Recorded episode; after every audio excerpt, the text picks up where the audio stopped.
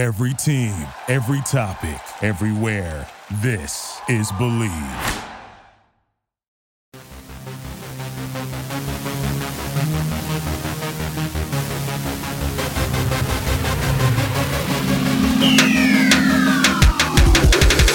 Ball knocked down by Mount, picked up by Shackelford into Alcindor. Two more for the Bruins. Cheryl Miller. Beautiful 15-foot jumper. Hatcher wants to go baseline, sends it inside to Miller. Now Miller tries to put a little reverse English. What a shot by Reggie Miller. Underneath, Harold driving, reverse lay-in. That's it. 15 points. He's reached the 2,000 plateau. Bibby, three-pointer. He hit six of them Saturday. He continues to sizzle. Eddie House has it. There it is. The time. Oh, man! About Eddie How do you like? Unbelievable. The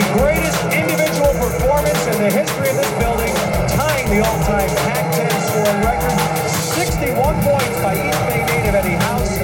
Here's Nate Robinson, and Robinson will get his first field goal as the 5'9 man jams it down. Martin standing three. Made that one look easy. Sure did. Here's Hannah Jump, three-point specialist. And there is Sabrina Ionescu with the rebound. She has just become the first player in Division One history with 2,000 points, 1,000 assists, and 1,000 set by Sabrina Ionescu. Starts fading away. He got it! Welcome back into Believe in Pac 12 basketball here on the Believe Podcast Network. And man, well, we're getting closer. The weather is hot here in uh, a lot of Pac 12 country. Uh, Ahmad wouldn't know that because he was smart enough to go to the Pacific Northwest. But I'm Michael Carrasino, Sun Devil alum. He's Ahmad Starks, former Oregon State guard, and it is heating up campuses. Well, I know presidents would like to have people on campus. Football is obviously getting started up. Uh, the Larry Scott, the commissioner of the Pac-12 Ahmad, had a press conference, was talking about that, and you know they're going to be safe. They released a football schedule; it's conference only. Um, how that affects basketball, though, is nothing's been obviously decided yet. If it'll just be all conference games this year as well, if basketball in general will follow suit because of the pandemic with COVID 19. So it's good to see sports there as long as, like, you and I have obviously echoed from the beginning, as long as it's safe, players are being tested, and they're not getting put in harm's way. It doesn't look like there's going to be fans for football, at least, even though, like I said, it's all, it's, you know, all conference games only, but it looks like they're going to go with no fans. Um, California, again, everybody's kind of on different at different stages, and how the virus is, you know, being contained or is it expanding or the numbers going up like here in Arizona. But for basketball, Ahmad and I thought we would entertain you with uh, the way too early top 25s. And Ahmad, I can't believe it. I know every year, it even seems like right after the tournament, Pete, they have, uh, I know they have odds on the team to win the title. That's one thing. But then people like two days after the tournament have their preseason top 25, which I always laughed at, but at least it gives us something to talk about, my friend. No, yeah, no, yeah, it's crazy. Uh, we always have the too early stuff, but it's, I think it's important to do. You know, it keeps people interested on down the line, kind of guessing who's gonna come back or who's looking good for next season, and especially now, people are looking for all sorts of excitement. You know, during this time, so I think it's uplifting and it's interesting to see what what people have put out. Um, we've looked at some, we've seen some newer ones that just came out, you know, this week. Um, what I'm seeing, but it, you know, things things change. You know, things have definitely changed since that point. Guys coming back from the draft, so it's uh it's an exciting time for college basketball, just from this standpoint. Oh, absolutely. And I mean, with with what's going on with the NBA, you're talking about entertainment. That is, I know you and I have touched on a little bit. That has been very entertaining. My uh, our our, our partially uh, Pac-12 homer uh, rooting for Houston Rockets and me. Uh, they uh, they beat Milwaukee. They played some defense in the fourth quarter. Where did that come from, Ahmad? I mean, James Harden had a steal on Giannis, knocking the ball away. So uh, they're they're trash talking and their little banter back and forth. But you're right, it is it is entertainment, and what's going on with the NBA kind of has affected where some of these teams are. Because I know I had uh, tweeted at you the other day. Like I said, selfishly, I was excited because Remy Martin's coming back to ASU. You have a guy like Josh Christopher. You and I touched on Alonzo Verge, who again coming off the bench last year, but a 20 point scorer. They look to be a scary team. UCLA as well. But man, it's uh, it, it's a bummer for some of these guys. I mean, you look at all the guys, and I know uh, for our our fans out there, I was before we started, I was talking about Ahmad being in Chicago, but his uh, his hometown Illini. There's quite a few guys that came back that it looked like they had a pretty legitimate shot. And you know, normally with people saying, "Oh, they should spend as little time in college as possible," I guess the one thing that's kind of and I and I, I, looked at it this way, Amon, to maybe kind of help college basketball just for this year. And, and you and I talked before. I don't think the one and done hurts college basketball, but at the same time, like these guys coming back, this could be a very interesting college basketball season because you have some of these, you know, quite a few of these freshmen coming in and guys that might be one and done, but they're going to be battling with some dudes that should be probably at the NBA level, but because of the pandemic and you know the, the with the draft in the NBA and everything being short, they made the right decision for them, in my opinion. So and they get to expand their brand even more, which is huge. But from a college basketball standpoint, and from, we'll get to the Pac-12, but I gotta say, I mean, it looks to be a little more exciting, especially with all the names. And no, Ahmad and I don't know every single one, but just a lot of the guys that kept keeping up, that kept saying they were pulling their name out of the draft, pulling their name out of the draft. And no, uh, Washington State had a few too, had one player as well. Um, but like just all over college basketball, it, it, looks to be even like a more exciting. Not that it wouldn't have been exciting anyway, but it looks like it'll be a pretty uh pretty crazy season. No, it's gonna be big time. The guys who have returned, it's been a lot of hype. Like you touched on Illinois, been a lot of talk around around the city right now about that situation and what they could potentially turn out to be. And it could start off the season as a top ten team. And uh, a favorite, but for sure a contender in the Big Ten. So it's gonna be it's gonna be interesting. A few really good NBA prospects over there. So it's just not just talking about Big Ten or Illinois, but throughout college basketball, it's a lot of those cases. You know, guys coming back and really putting the putting their school on the map by returning, and they're gonna start off, you know, very high ranked and with a lot of with a lot of tension surrounding them. So um, I think it does some it does other guys some good. And what we don't think about really is that now that a guy like uh, Remy Martin is coming back, who who thought about going to the NBA, um, now that stuff like that, for example, or Ayo at Illinois, it brings a lot more attention to the program. So now the scouts are still be watching them. They have to pick their game apart, which could be hit or miss for those guys. I, I know how that goes. It it, it's they're gonna be picking their game apart. So hopefully the best. The I wish the best for them during that process, um, because scouts are now gonna be looking for what's wrong. Like why shouldn't I get this guy versus why should. When I'm taking them by storm and I'm hyped up, it's it's a good thing for them. But now now I got to pick their game apart to see why should I get them after another year.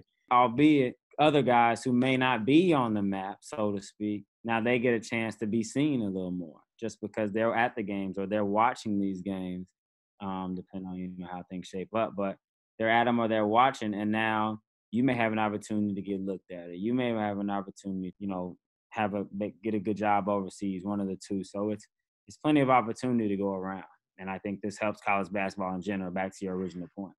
Absolutely, and uh, Bobby Hurley was uh, speaking earlier, and he was talking about, like I said, Remy Martin and you know, a lot of the questions that we, we as the media were hurling at him was about uh, Remy Martin.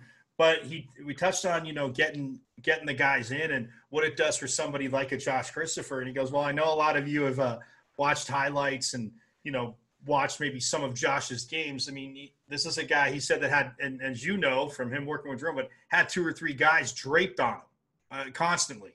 You, now you have a guy like Remy Martin back, and you look at their their possible starting five. I mean, Remy Martin, uh, Alonzo Verge. It is a bummer to lose their top rebounder in Romello White, but Jalen Graham has uh, grown. But yeah, I mean, their projected starting lineup as of right now would be Remy Martin, Alonzo Verge, Josh Christopher. So you're going with three guards. You have Kimani Lawrence, who again was a little banged up last year, but when he's on the court, I mean, he he's got a smooth jump shot. And then you got Jalen Graham, who Coach Hurley said grew an inch. But what he said, what Remy Martin coming back, obviously in the hunt for being Pac-12 Player of the Year last year, a guy like I told you that averaged almost 20 points a game on the road. So getting it done on the road. But you have a guy like Verge can score, and then Christopher. I mean, it, might be weird for him. Yeah, I'm not saying he won't ever be double teamed, but it might be weird when uh, he's not double teamed and he's he's obviously able to contribute. So it'll be very, very interesting to see. And you have a guy like Taeshon Cherry on the bench, Marcus Bagley. We talked about coming in, Jalen House defensively, who can give those guys a spell. Yes, he can score, but we saw what his speed annoyed everybody in the Pac last year defensively when he got on the court, Ahmad. So it's, but you're right. I mean, for the for the guys that are going to be one and done, for these guys that came back and like we said, all through college basketball and especially here in the Pac, it's only going to help these guys. I mean, so yeah, you're you're right. Somebody like Remy Martin could get picked apart. Oh, he's there for you know four years, but you know the pandemic. We'll see what scouts say. But yeah, the guy definitely uh, it excites uh, Sun Devil Nation. I know that, and it's um. But yeah, I mean, and another thing I wanted to before we start hitting on the uh, Pac-12 teams, but we talked about grad transfers, obviously, but you know, you, you get your grad transfer, you can reopen your recruiting. I mean, if you want to stay there and play, you can. But so many transfers. I mean, and even in a season like this, for me, it's tough because I look at it and you're like, wow, I mean, these guys are coming in, some of them jumping into into starting role, projected starting roles per se. But I mean, what what's your uh, what's your take on not even so much of the grad transfers, but I mean, it's and I know there's a lot of there's always transfers, but man, I mean, with the pandemic, it just seems like there's even more. Uh, I think it stands out a little bit. You know, uh, pandemic is causing a lot of chaos, a lot of people thinking about where they want to be, and you know, more thoughts about that. A lot, a lot of downtime. So you're thinking about your situation and kind of different options that you may have, and uh, so I think that brings a lot of the transfer, um, a lot of the and activity, and it's a very interesting time. So we just have to see how these these transfers fit into these new systems. I know I've done it before, so it's uh it can be can be difficult, but then it could be also just what you need. So we just you know we just have to kind of wait and see. You came in obviously as an upperclassman. I mean, three years at Oregon State, then you transfer back to Illinois. So they're looking at you to kind of be a leader, but obviously the team wants to win. But was there any kind of like maybe resistance from some other teammates because maybe they felt like, oh, they should be in that spot that you are or something like that. I mean, when you're a transfer, I mean, how is it to how quickly can you, I guess, gel with a new group? Um, I would say I would say it can, it can be hard. Um, because you know, you have guys who they want they want that spot as well. So you're coming in, uh, either you know getting the spot because you're an upper class, you're coming in competing with somebody to to get a spot. When I came in, there were a lot of underclassmen, and so there could be some. There was some of that, you know, a little bit in uh, different, but a little different because I knew those guys. Um, I knew a lot of those guys just from being Chicago, being Chicago native. But um, there's there's a lot of that stuff. So it's competition. And at the end of the day, you still you still love those guys, but you know everyone everyone wants to be good. Everyone wants to be be on the floor. Everyone wants to play. That's the, uh, at the end of the day everybody wants to play. So it's uh it's competition and it just kind of comes with the territory. It's really no i hate this guy. Some guys who i was competing with at the time every day in practice uh guys like tracy Abrams, um, and uh jaylon tate um, chicago guys that i know really good friends with them You know, I see them all the time in Chicago. We stay really close to each other, so it's no it's no bad blood or anything like that. But it's just it's just the nature of the business, and we kind of understand that even at a young age, somewhat. And you just gotta go about your business accordingly. Yeah, because for coaches, I mean, if a transfer of your talent or they're looking at something they need to fill, yeah, they're bringing a young guy in. If he, he possibly could be a one and done, maybe he's not. But to get somebody that obviously has a handle of the college game, they gotta they have to do what's best in their eyes for the program. So yeah, they obviously want this young guy, but you're going to come in and yeah, if they can challenge you know, whoever comes in for a starting spot, like get what you're saying, good for them. But if not, yeah, I mean, it's, you know, get to work, roll your sleeves up and pay attention because uh, you obviously know what you're doing. Um, but let's look at the Pac. I mean, last year, Oregon, again, the men on the men's side, and we, and I keep repeat, I, I have gotten a few, a few tweets saying they understand we talked about like men, men and women. We will talk women's. Don't worry have we have that all under control. But and believe me, we have a lot of time, so we're not we're not worried about it. But um, but Oregon on the men's side, they were they finished uh, first in the Pac-12, and then it went UCLA, USC, Arizona State, Colorado, Arizona, Stanford, Cal, Utah, Oregon State, Washington State, and Washington. So those are the standings headed into the Pac 12 tournament, which, of course, unfortunately, we did not get to have. We're going to look at some of the crazy early rankings. So, Jon Rothstein, who, again, just trying to find whatever I could online. And I mean, Rothstein had his up um, on CBS, and he's an insider for CBS. And he really, uh, you know, like I said, I think did a great, great job with it because you look at where he has, I mean, Pac 12 teams alone, he had UCLA first. And again, they had a late season uh, victory in LA. It was a tough LA trip for ASU because they had a chance to really maybe go to the second in the conference at the time. But UCLA was a solid team. Uh, he has them at 12. He has ASU at 14.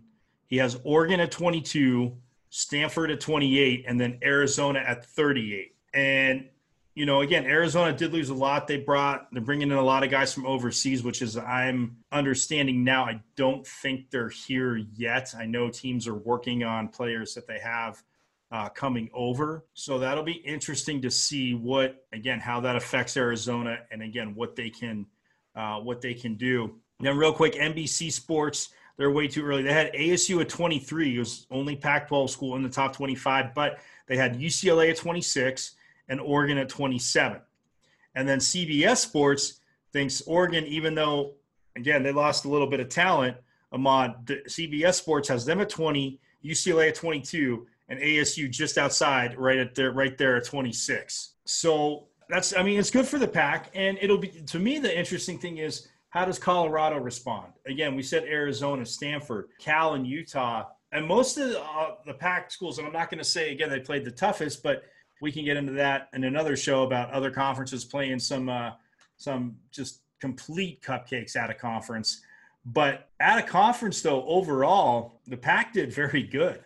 I mean, Oregon State was 18 and 13 overall. Uh, Washington State was at 500. They were 16 and 16, which I know, okay, isn't the best, but still. And then you have Washington was at 15 and 17, but they were five. Washington UW was five and 13 in conference. Washington State was six and 12. Oregon State, Utah, and Cal were all seven and 11. But then Stanford was nine and nine. So after Stanford, everybody was above 500 in conference. But you had one, two, three, four, five, six 20 win teams in the conference. Again, we talked about you know guard play and our top five guards and man, I had to I had to take a rest after that. Man, that was stressful, Mon. That was stressful. But you look at five, like I said, five twenty win teams, six twenty win teams. So half the conference won over 20 games. So at a conference wise, again, they're getting their wins. I get it. I, I understand. And again, sometimes, yes, we get everybody gets it in all sports and it's frustrating to a lot of who they're playing. But when you, but as we focus back on this, Ahmad, so Oregon, UCLA, USC, ASU, Colorado, Arizona. Now, UCLA and ASU have a lot coming back. UCLA or Oregon lost a little bit, but again, Dana Altman with what they have coming in looks to be pretty good. I know it's early, but of those of those top six, seven, I should say, with Arizona. So Arizona, Colorado, ASU, USC, UCLA, and Oregon. Do you think that four or five of those teams, with what you again, you don't know a ton, but quite a bit coming back. Arizona lost a little bit, but with what they have coming in that it would be it wouldn't be out of the realm for five of those teams to maybe make the tournament, if not six. I would say uh, I'm looking at like like four or five. Now, let me ask you this real quick too. I probably should have started this way, but either way, if it is like football, to where and granted we do have a few more months, but if with the pandemic and everything, you know, has slowed down a little bit, but they still want to take precaution for this season. So they say you can play, it's just conference games only. And if you play, you can play any out of conference games with, say, another team in your state. So, I mean, California, obviously, that wouldn't be a problem in the area for USC, UCLA.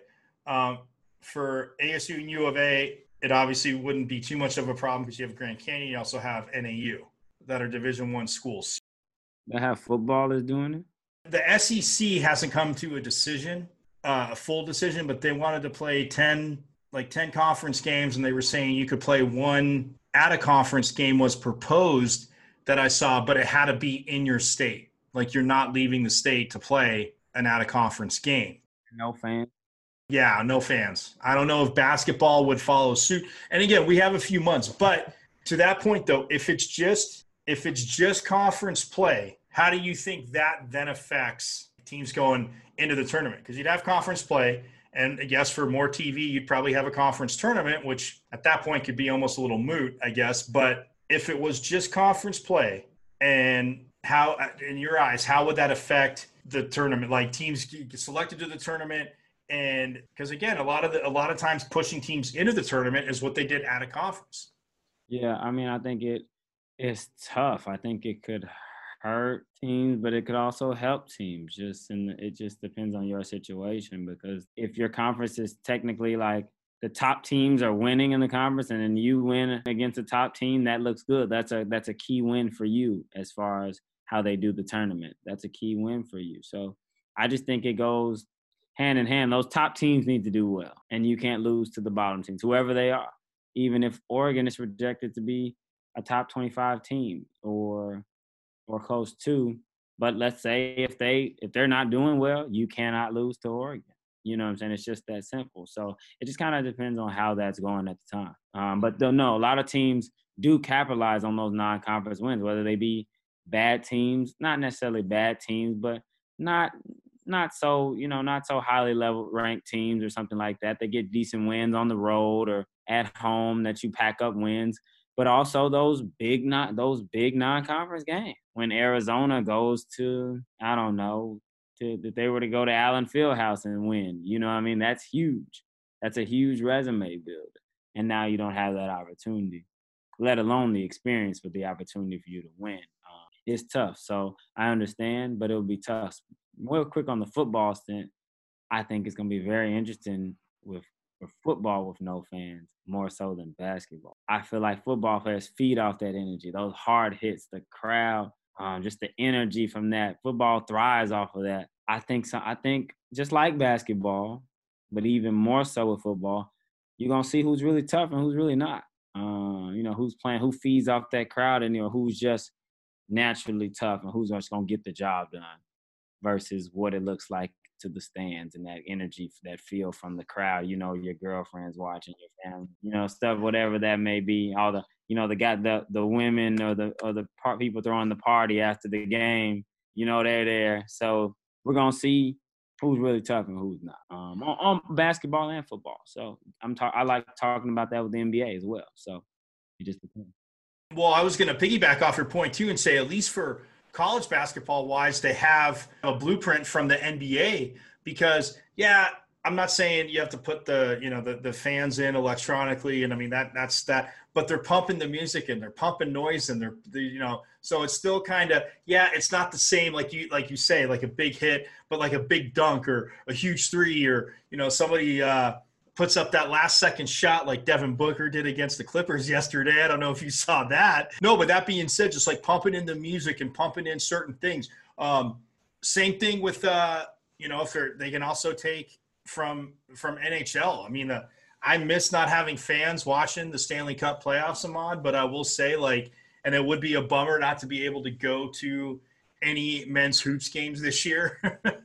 um, it looks like it might be heading down that road just because, again, it starts in November with you know fall semester stuff. So that'll be a bummer. But at the same time, man, Ahmad, it's one of those things where you see what the NHL's doing, pumping in the teams like the home teams like music and you know when they score and things. So it's been cool and hats off to NBA, NHL too, because these guys can see it too. Is they've definitely brought it. I mean, it's tough. Yeah, and I've heard different broadcasters for both NBA and NHL talk about well, playing in junior tournaments, like you said, you're not playing in front of a ton of people. You know, you could be AAU. I mean, yeah, some some are packed, but when it's constantly all summer, basically there could be like you know 20 people in there, or you know maybe you're playing with literally like just coaches and players because of where one rink is or one court or something like that. So yes, it's been a while since they've done that but none of the guys to me in either sport and the WNBA as well too. You're not going to take them out of the equation, but they definitely brought it. So hopefully, at least within the Pac-12, I mean, in, in college basketball, they see that and they're kind of you know pumping it in and you know some crowd noise and stuff like that, and we'll we'll see where it goes. But yeah, I'm with you on that because it is definitely you're right. Like you said, I mean, you hit a big three, the crowd's behind you. The next time, maybe you're not you're not forcing it, but as a guard or as a shooter, you're not maybe as open as you would. The guy's right there, but the crowd's got you. You just kind of elevate a little bit more and you sink that shot. So you've dealt with it, you know it. So that'll be very, again, it'll be a bummer, but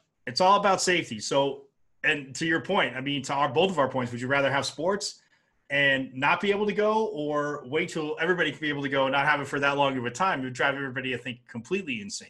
Yeah, it could. So I think uh, I think it's worth a try if people are able to be safe. Um, and so we'll just see how it plays out. They have the blueprint like from the NBA, so I, um, we're looking forward to just seeing how things go.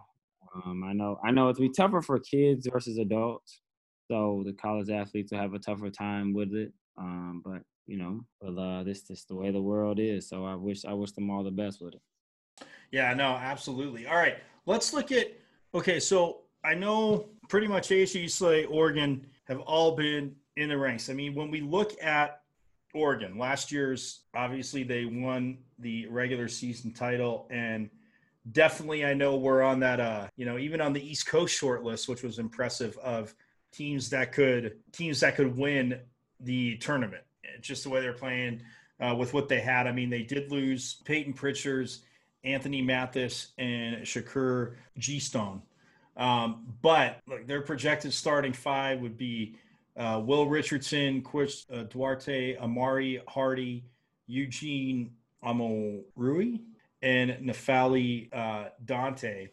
And what Dana Altman has done, I mean, they they they have no sit out transfers. They have, like I said, their key newcomers: Jalen Terry, uh, Eric Williams transferred from Duquesne, Eugene um, Rui passed transferred from Rutgers, and um, Amari Hardy transferred from UNLV, and those are all their those are their newcomers.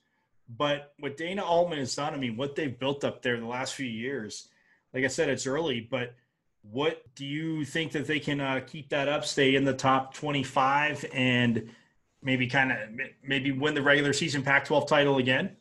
I think it's gonna be a little tougher for them, um, but I think it's possible. I mean, the Pac is gonna be pretty tough.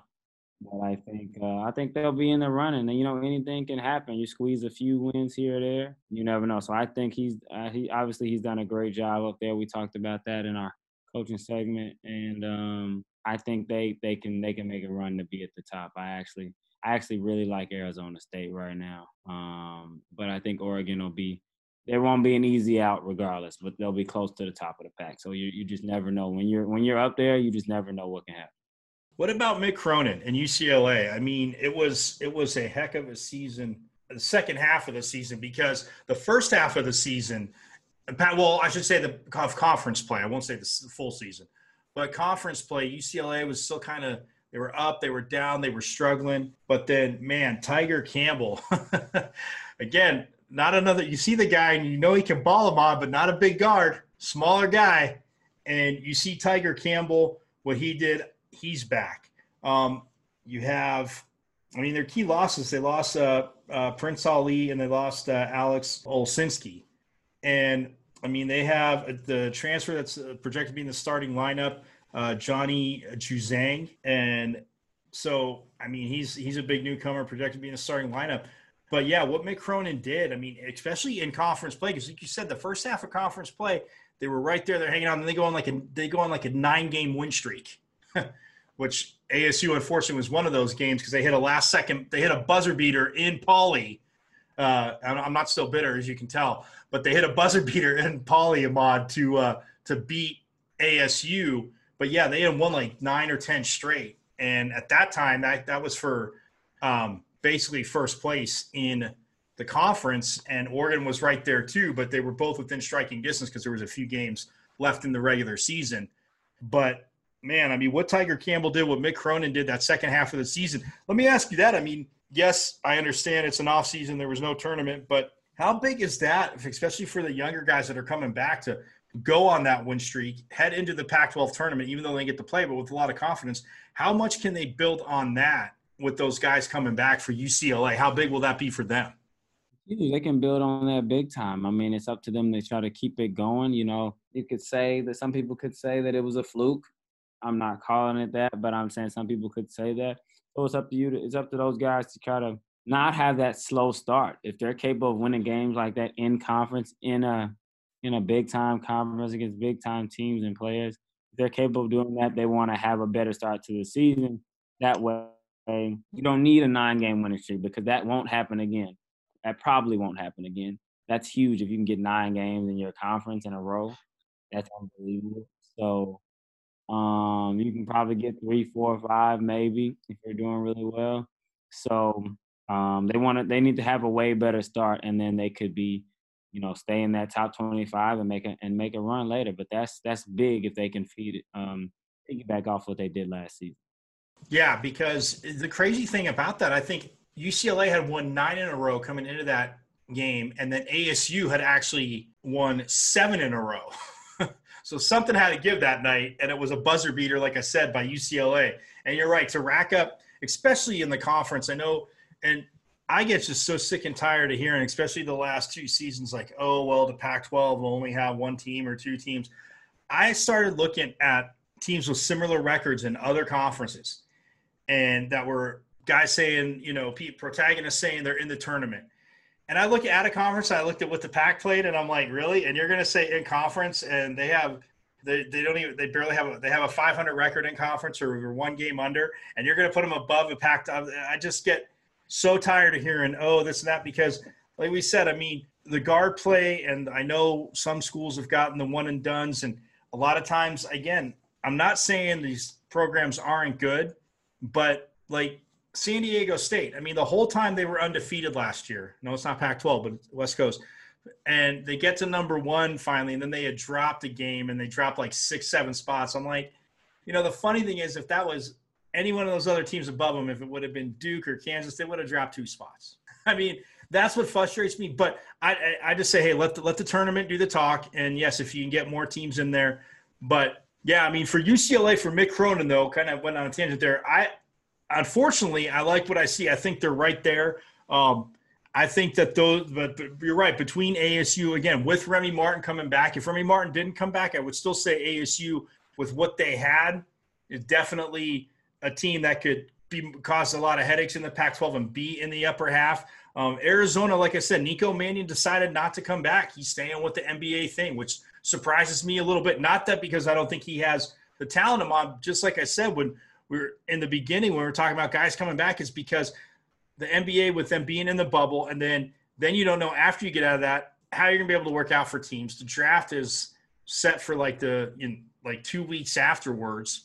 So it's it's you can see why guys came back and more so again maybe not going overseas too because a lot of people can't travel over there so it's it's it's tough to uh, do that right now as i mean with your training as you know uh, the players that you're training and you understand that. But yeah, for for ASU and UCLA, I mean, those are the two teams that how do they react now because you're not going to be the team that sneaks up on anybody. Whatever people need for, like we say, bulletin board material, other coaches, other uh, teams in the conference see, you're not sneaking up on them now because now you're in these top 25 lists. How different of it?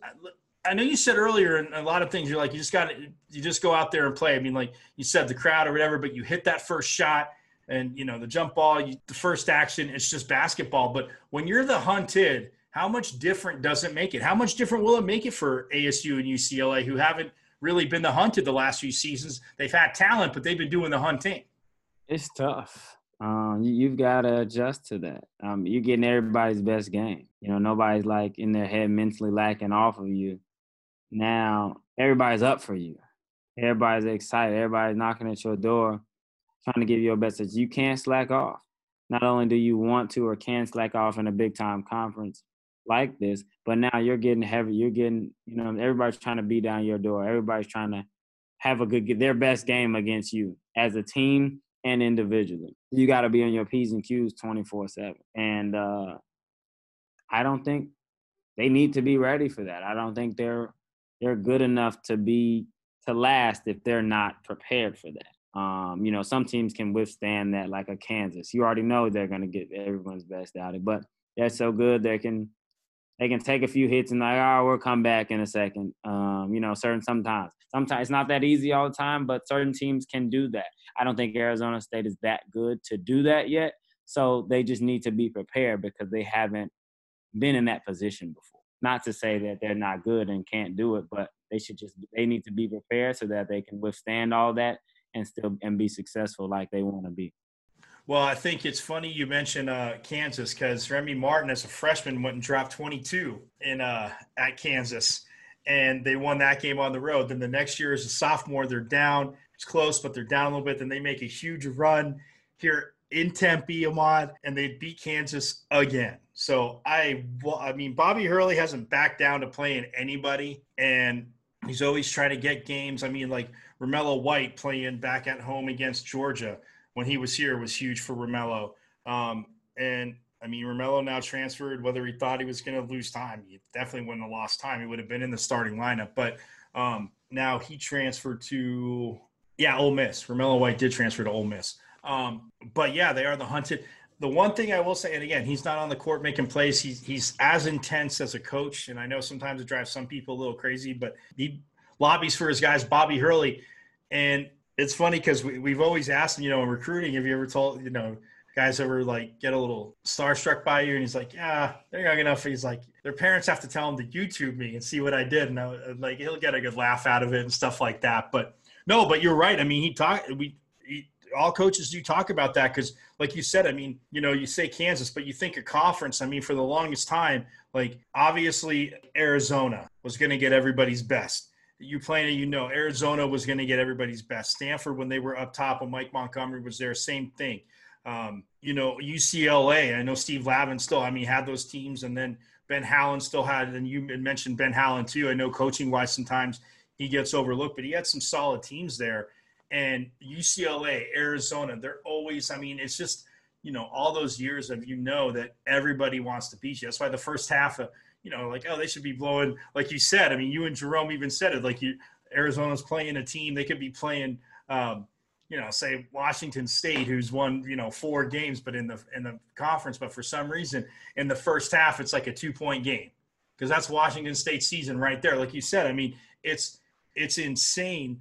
But yeah, we'll. I mean, again, I think as a coach, he's prepared, but he can't be out on the court with him. But that's another huge thing. It's like UCLA getting Tyger Campbell Camelback. I mean, another year now. He's going to be a sophomore, at least getting to go through conference play. Oregon, I mean, again, like you said, what Dana Altman did. Colorado to me is the wild card, though.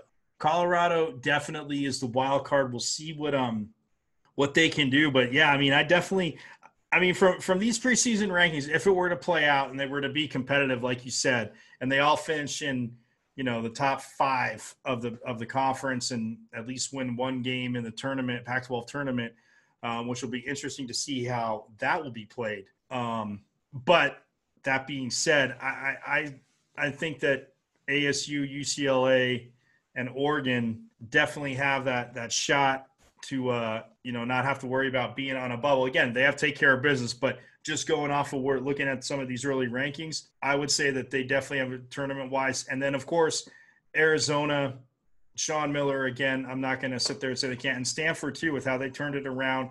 So we'll we'll see. And I, I, think Colorado definitely could be added to that mix too, because like you said, I mean, when the way they play at home, but man, I mean, just their their guard play over the last few seasons and uh, defensively, I just I just I love what Colorado's doing. No, it can be scary. And like you said, mention that home court advantage is key. So it's always tough to win up there. So I mean, we get nine conference games up there, so they can capitalize on most on a good amount of those, and and then you know still some on the road. Now you're now you're in the mix for making the tournament, so it's uh they have a good advantage with that, so that you never know, so you can't just count them out completely.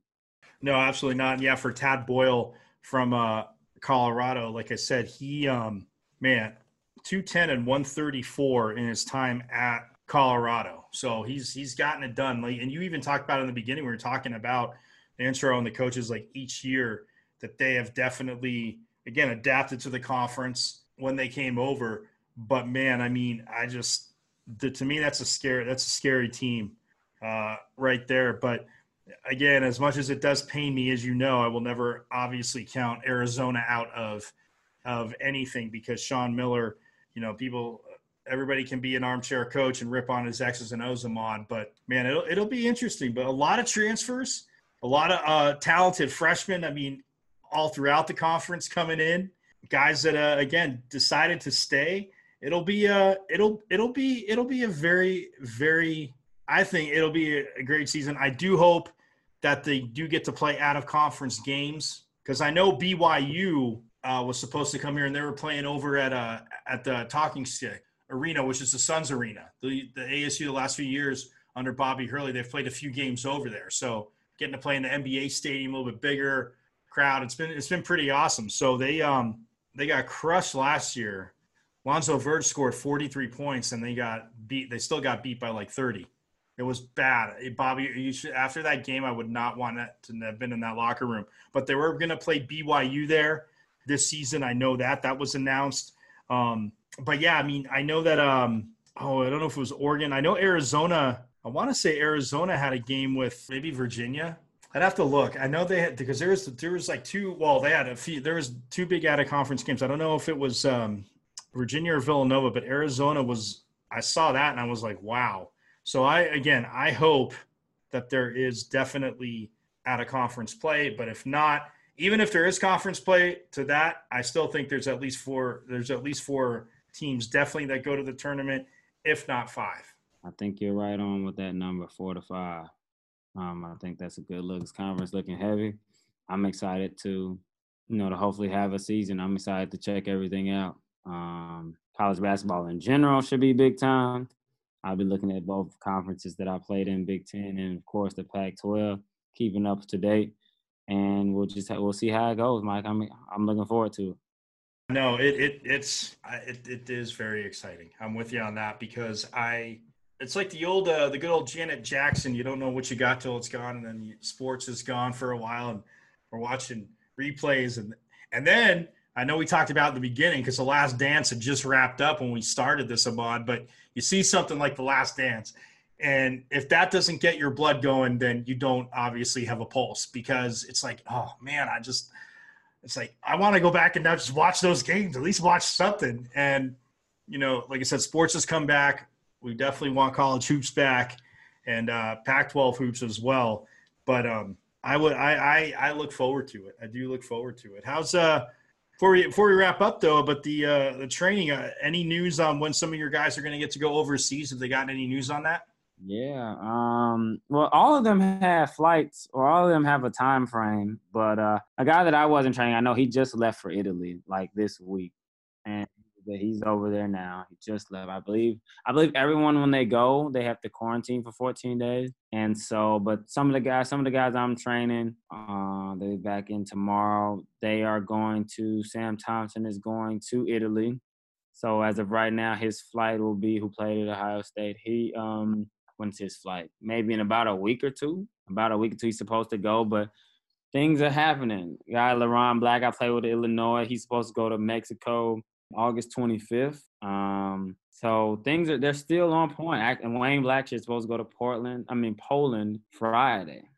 So you know things are they're all right there. They're still happening. Um, another guy was supposed to go to Japan August 1st, but they pushed it back. So it's just kind of the world is weird, and you know we're just uh just trying to wait to see if they're gonna if the team's gonna follow up that flight or if they're, they're dealing with the the consulate over there, you know, in their respective countries, and seeing how they can make it work. But I think, you know, for work purposes, I think they'll be allowed to. That's awesome. And what about the younger kids? I mean, I know for high schools out there, what have they kind of put a thought on start of the season? Because I know in Arizona some have been pushed back. What about the high school kids you're training? Um, so season start, they're you know they're itching. Um, they're itching, and, and uh, I've been doing my best to you know keep small groups.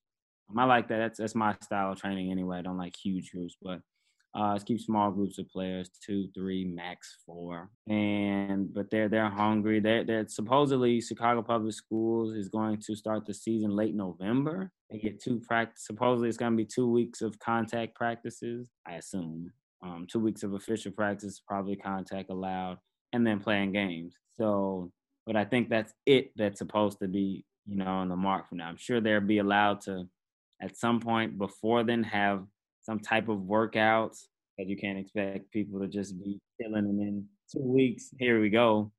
Um, but I'm assuming there'll be some type of workouts. But as of right now, it's all I just heard that's all virtual um, schooling for Chicago Public Schools. So at least for the first few months for sure, I believe it's all online. And then we'll have to see until November. So we'll just have to see if that gets pushed back, which, you know, obviously we know things have been getting pushed back and changed all the time. So we'll just have to see what happens. It's interesting because you bring up a great point there, especially for kids wanting to, obviously the high school kids, but it's online. But if you have sports, at least you can slowly integrate people onto campus and you're controlling, you know, there, there are, they are being uh, tested, get temperatures testing, all that stuff. But at least you bring athletes back and then get these kids obviously back to campus. Again, safe. There's no need to rush it, like we're saying, but yeah, man, as, as an athlete, I know I'd be going absolutely insane uh, waiting for it. So, well, it'll be an interesting Pac 12 season. Um, if I have to, I will wrap it on this, Ahmad. I'll say I'll take ASU out because, of course, I would pick them. If I had to pick other than ASU to win the regular season, I would go with UCLA. What about you? I'm going with ASU. See, I am too, but I just said uh, to be a homer, and everybody, some of my friends do tease me on Twitter. They're like, "Oh, could you be any more of a homer?" I'm like, "I'm just, I'm calling it like I see it." I mean, the fact that they finished above Arizona in the standings last year, just let me have my moment. That's all I have to say. Because my U of A friends never wanted to do that. So that being said, but no, it's it'll oh, it'll be fun, man. I'm, I'm stoked. I, I just again, I think top to bottom like I said, I think this conference is, you know, top three. And talent wise, definitely, I'd say like top three. And, you know, you, people can split hairs and stuff like that. But the coaching that we talked about in the beginning from all the coaches that have been in, I know like Kyle Smith just came in last year along with uh, Mick Cronin at UCLA and Mark Fox at Cal. But I mean, Sean Miller, uh, Tad Boyle, Dana Altman, kind of the elder statesman, Andy Enfield at USC's. Um, turn it around. I mean, like you had mentioned, they were in trouble. So I'm stoked. I love how you picked ASU. We'll see what happens. They got to play the games, and you're right. They got to be ready to have that target on their back. So we'll see. Uh, we'll see what happens. But uh, yeah, Ahmad and I are going to get out of here. Don't forget subscribe, subscribe, subscribe anywhere you get your podcasts, whether it's uh, iTunes, Google Play, Spotify, Stitcher, uh, TuneIn, wherever you get your podcast. Subscribe to Bleav in Pac-12 Basketball hit Ahmad up on Twitter at A Starks3. If you want some training, you're in the area, definitely hit him up. But also send us some questions. What do you think of our season predictions? What could happen? Obviously, it's very early, and it's fun to kind of laugh at the early preseason rankings. But you know what? We'll we'll uh, we'll be victim to it. So hit Ahmad up on Twitter at A Starks3. I'm at Diablos uh, zero zero. Again, any questions, any suggestions, anybody you'd like to hear, come on. We will try to get them on. There's a ton of Pac-12 people. We have feelers out too, so we'll see what happens there. But yes, subscribe to the show here on the Bleav Podcast Network, and you can get this every week. So for the very talented Ahmad Starks, I'm Michael Caracino. We're going to get out of here. We'll see everybody next week.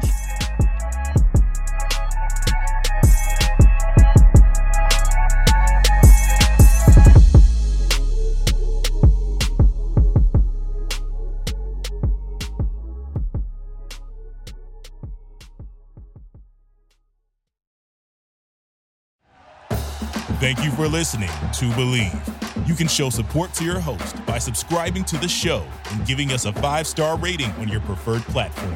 Check us out at Bleav.com and search for B L E A V on YouTube.